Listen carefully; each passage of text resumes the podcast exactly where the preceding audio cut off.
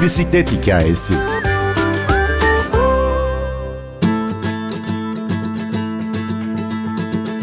İbrahim Yılmaz, dünyanın kitaplarda anlatıldığı gibi olup olmadığını gözleriyle görmek istedi. Hızla yükseldiği kariyerini bir kenara bırakıp bisikletle iki yıllık bir Asya turuna çıktı. Şimdi de bizi tehlikeyi, korkularımızı yeniden sorgulayacağımız bir yolculuğa götürüyor. Bir Nepal şarkısı bize eşlik edecek. Anju Pant ve Hema Shresta'dan Maytigar. Ben Günür Öztürk Yener, bir bisiklet hikayesi başlıyor. Asya kıtasında iki yıl boyunca bisikletle bir seyahat yaptım. Bu seyahate çıkış amacım aslında rutin hayat düzenimi biraz değiştirmek üzerine kuruluydu kendi içimde.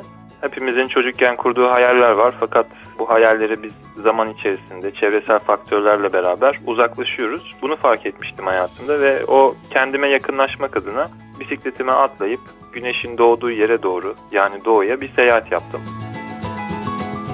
Bu seyahat boyunca 12 tane ülke gezdim. Önce Türkiye'nin tamamını Ege, Akdeniz, Güneydoğu Anadolu, Doğu Anadolu geçtikten sonra İran'a girdim ve İran'ın kuzeyinden en güneyine Bandar Abbas liman şehri. Oradan Pakistan'a bir gemi bulurum umuduyla Birleşik Arap Emirlikleri'ne geçtim. Oman'da da bulamayınca uçakla Karachi'ye geçtim. Pakistan'da aslında yolculuğumda birçok şeyin değiştiği yerlerin başında geliyor. Çünkü bizim burada alışık olduğumuz düzenden çok daha farklı bir hayat var orada. Dünya tamamen değişiyor. Yani yaşama biçimleri değişiyor. İnsanların giyimleri, uğraştıkları şeyler biraz aslında orta çağ dönüyorsunuz. Şartlar çok zor. Mesela restoranları pompalı tüfekli insanlar bekliyorlar fakirlikten ötürü. Pakistan'a vardığımın ikinci veya üçüncü günüydü. Taliban bugünlerde zaten oldukça gündemi meşgul ediyor ne yazık ki Afganistan'daki olaylar. Taliban da Pakistan rejimiyle zaten o yıllarda da geçinemiyorlardı.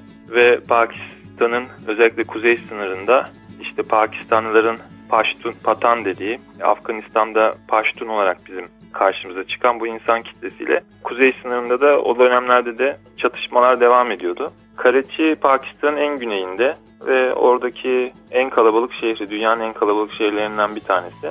Ben vardıktan iki gün sonra Taliban havalimanını bombaladı. Benim vardığım havalimanını bombaladı. Taliban havalimanını bombaladıktan sonra beni konuk eden aile güvenliğimden endişe duyduğu için bana Pakistanlı kıyafetleri satın almışlar benden habersiz. Bir de Lahore'a tren bileti almışlar benim için. Bunları bana giydirdiler ve güvenliğimden endişe duydukları için beni zorla o trene bindirip bir an önce Pakistan'ı terk etmem terkininde bulundular. Ve şunu not olarak eklediler ki ben konuşmadığım sürece kimse trende özellikle çünkü hani bisikletim de yanımda bir kutuda. Dolayısıyla normal bir tren yolcusu gibi hiç kimseyle konuşmazsam eğer kimsenin beni Pakistanlı olmadığımı anlamayacaklarını söylediler. Ben de neden dedim. Sen kuzeyde Patan diye bir etnik grup var. Onlara çok benziyorsun. Hani saçın, ten rengin, yüz rengin, boyun, her şeyin tıpkı bir patan. Dolayısıyla sen sesini çıkarmazsan sana kimse yaklaşmaz. Fakat onlar çok tehlikelidir çünkü savaşçı bir etnik grupmuş. Sen de bir patan görürsen bulaşma, uzak dur. Mümkün mertebe oradan uzaklaş gibi telkinlerde de bulundular. Ben de nereden anlayacağım demiştim tabii arada. Kendin gibi birini görürsen bil ki oradan uzaklaşman gerekiyor demişlerdi. Ertesi gün onların dediği gibi oldu. Beni trene bindirip Lahora gönderdiler. Rotam Karachi'de başlayıp zaten Lahor'da bitiyordu. Ben bir anda kendimi Lahor'da buldum. Yani Pakistan'dan çıkış noktamda buldum. Sınıra doğru giderken şöyle bir şey geçti gönlümden. Ben hani Pakistan'a bir kere geldim hayatım boyunca ve şimdi kuyruğumu kıstırıp çıkış noktamda 2-3 gün sonrasında kendimi dışarıda bulacağım. Bunun böyle olmasını istemedim. Pakistan benim maceramın bir parçasıydı. Dolayısıyla ben de bir anda sınıra doğru giderken rotamı değiştirip kuzeye Afganistan sınırına doğru sürmeye başladım. Orada Himalaya dağlarını geçtim. Yanılmıyorsam Abbottabad şehrine geldiğimde kalacak bir yer bulamadım. Zaten yani şehirden kastımız da gayet virane şehir demekten çok uzak, daha çok köyümsü, tek katlı binaların olduğu karanlık, yağmurlu bir günde böyle bir şehrin ortasında bir ara sokakta birden kendime benzeyen birini gördüm. Küçük bir çakı taşıyordum her zaman yani kamp için, kamp çakısı. Elim ona gitti. Kendime benzeyen birini gördüğüm için korktum açıkçası. Sonra adam bana yaklaşmaya başladı çünkü bizden başka hiç kimse yoktu. Ben de ona ilk sorum sen Patan mısın oldu. O da evet dünyanın en misafirperver halkıyız biz diye cevap verdi. İngilizce öğretmeniymiş. Beni o gece hatta birkaç gün gecede evinde ağırladı. İngilizce öğrettiği çocuklara yurt olarak oluşturdukları bir eve davet etti. Orada o çocuklarla İngilizce konuştu. Sonra ben yolculuğuma devam ettim. Ta ki Narankagan diye bir bölgeye gelene kadar. Burası da Pakistan polisinin kontrolünde olan son noktaydı. Ondan sonra Taliban'ın kontrolüne geçiyormuş diye. Beni daha fazla ilerlememe izin vermediler ve dolayısıyla ben geldiğim yolu geri dönerek tekrar Lahora, Lahor'dan da Hindistan'a girdim. Yaşadığım zorluklar sebebiyle ben bir an önce kendimi Nepal'e attım. Nepal'de 3 ay pedal bastıktan sonra tekrar Hindistan'a geri döndüm. Hindistan'dan Sri Lanka'ya geçtim. Sri Lanka'dan Tayland'a, Tayland'dan Myanmar'a geçtim 3 defa. Sonra tekrar Tayland'a geri dönüp şimdiki eşimle zaten tanışmıştık yolculuğum sırasında. Daha sonra biraz daha yakınlaştık. Ona bisiklet satın aldık ve beraber Kamboçya'ya gezdik. Orada da turum noktalandı ve geri döndüm.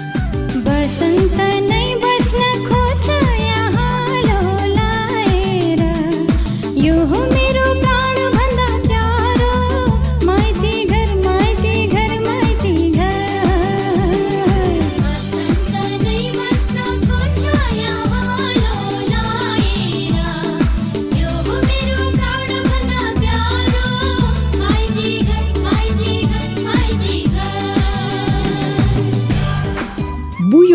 sırasında herkes sizi Pakistan'da uyarıldığınız gibi komşusunun daha tehlikeli olduğu konusunda uyarmış ve dikkatli olmanızı istemiş. Yolda karşılaştığım herkes bana inanılmaz yardımlarda bulundu. Zaten ben hiçbir zaman aslında Kamboçya'ya gittim demiyorum. Özellikle vurgulamak istediğim şey insanlar beni elden ele taşıyarak Kamboçya'ya gitmemi sağladılar. Onlar olmasaydı bu yolculuğu tek başıma tamamlayamazdım. Fakat insanlar komşusunun kendisinden daha tehlikeli olduğunu ve kendisinin de çok güvenilir olduğuna inanıyorlar. Her gittiğim yerde beni çok iyi ağırlasalar da hep komşularına doğru yöneldiğim zaman bisikletimle oraya gitme, orası çok tehlikeli. Bu yolculuğun ta en başında Türkiye'nin doğusuyla başladı. Türkiye'nin doğusuna vardığımda nereye gideceksin dediklerinde İran deyince orada Azerilerin tehlikeli oldu. Azeriler kendi ülkelerinin içinde Tahran'a kadar hep Türkçe konuşuyorsunuz bu arada. Tahran'dan sonra da Farsça. Azeriler Farslıların, Farslılar Arapların, Araplar Pakilerin, işte Pakistanlılar kuzeydeki Paştun, Patan, onların. Onlar hep birlikte Hintlilerin. Hintliler de Sri Lanka ile savaşıyorlar. Sri Lankalıların. İşte Sri Lankalılar Myanmarlıların, Myanmarlılar Taylerin. Taylerin de Kamboçya'nın çok daha tehlikeli ve benim için tehdit oluşturan unsurlar olabileceğini inandıkları yönlendirmeler yaşadım. En tehlikeli yer dışarıdan bakıldığında şu anda da mevcutta da problem yaşanan bu Pakistan-Afganistan sınırı gibi gözükse de benim en çok rahat ettiğim yerlerden biriydi ve hiçbir tehdit yaşamadım.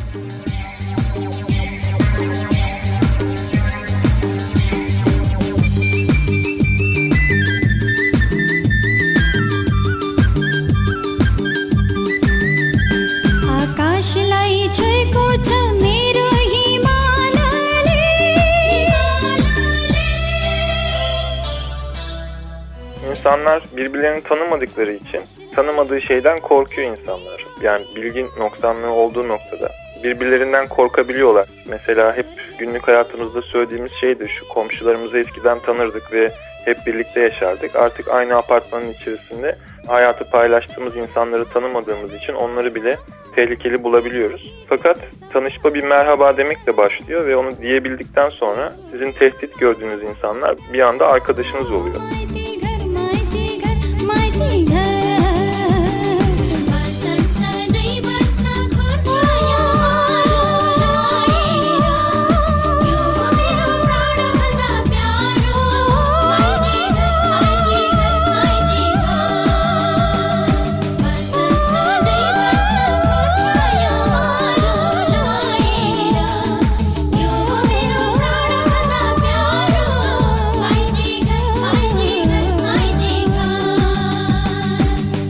Eşinizle Tayland'da tanışıyorsunuz. Evet. Şöyle oldu. Ben işte Tayland'a vardıktan sonra Marion'da bir mülteci köyünde annelik üzerine doktora daha araştırmalarını yapıyordu. her yılın 6 ayı 6 yıl boyunca bir köyde yerleşikti ve o kabilenin dilini konuşabiliyordu.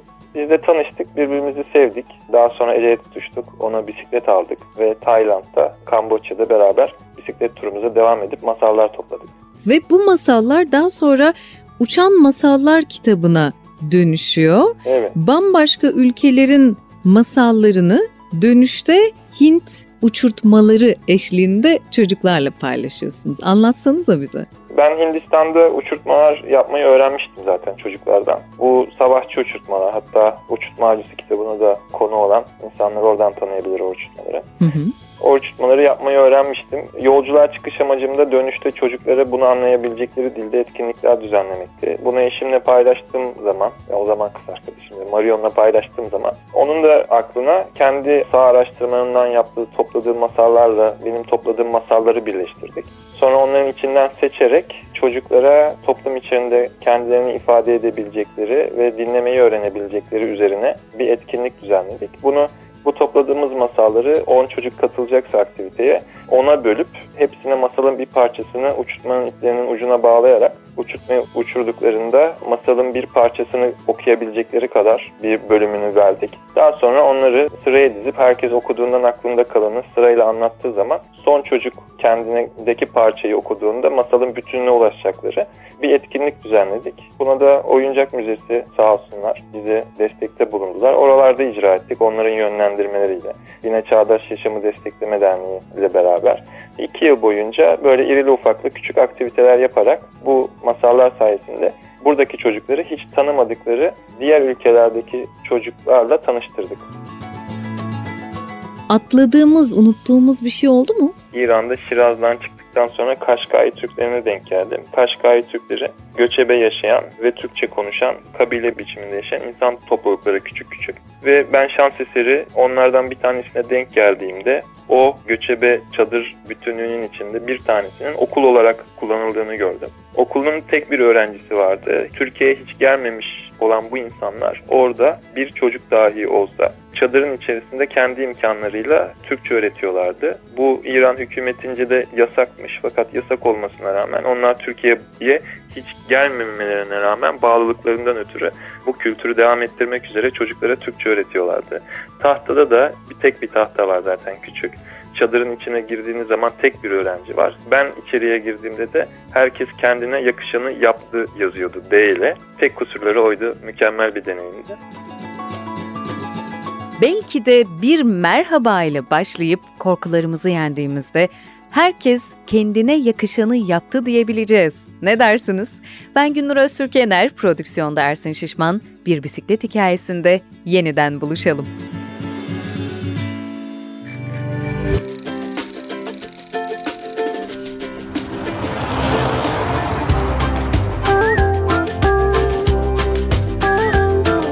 Bisiklet hikayesi.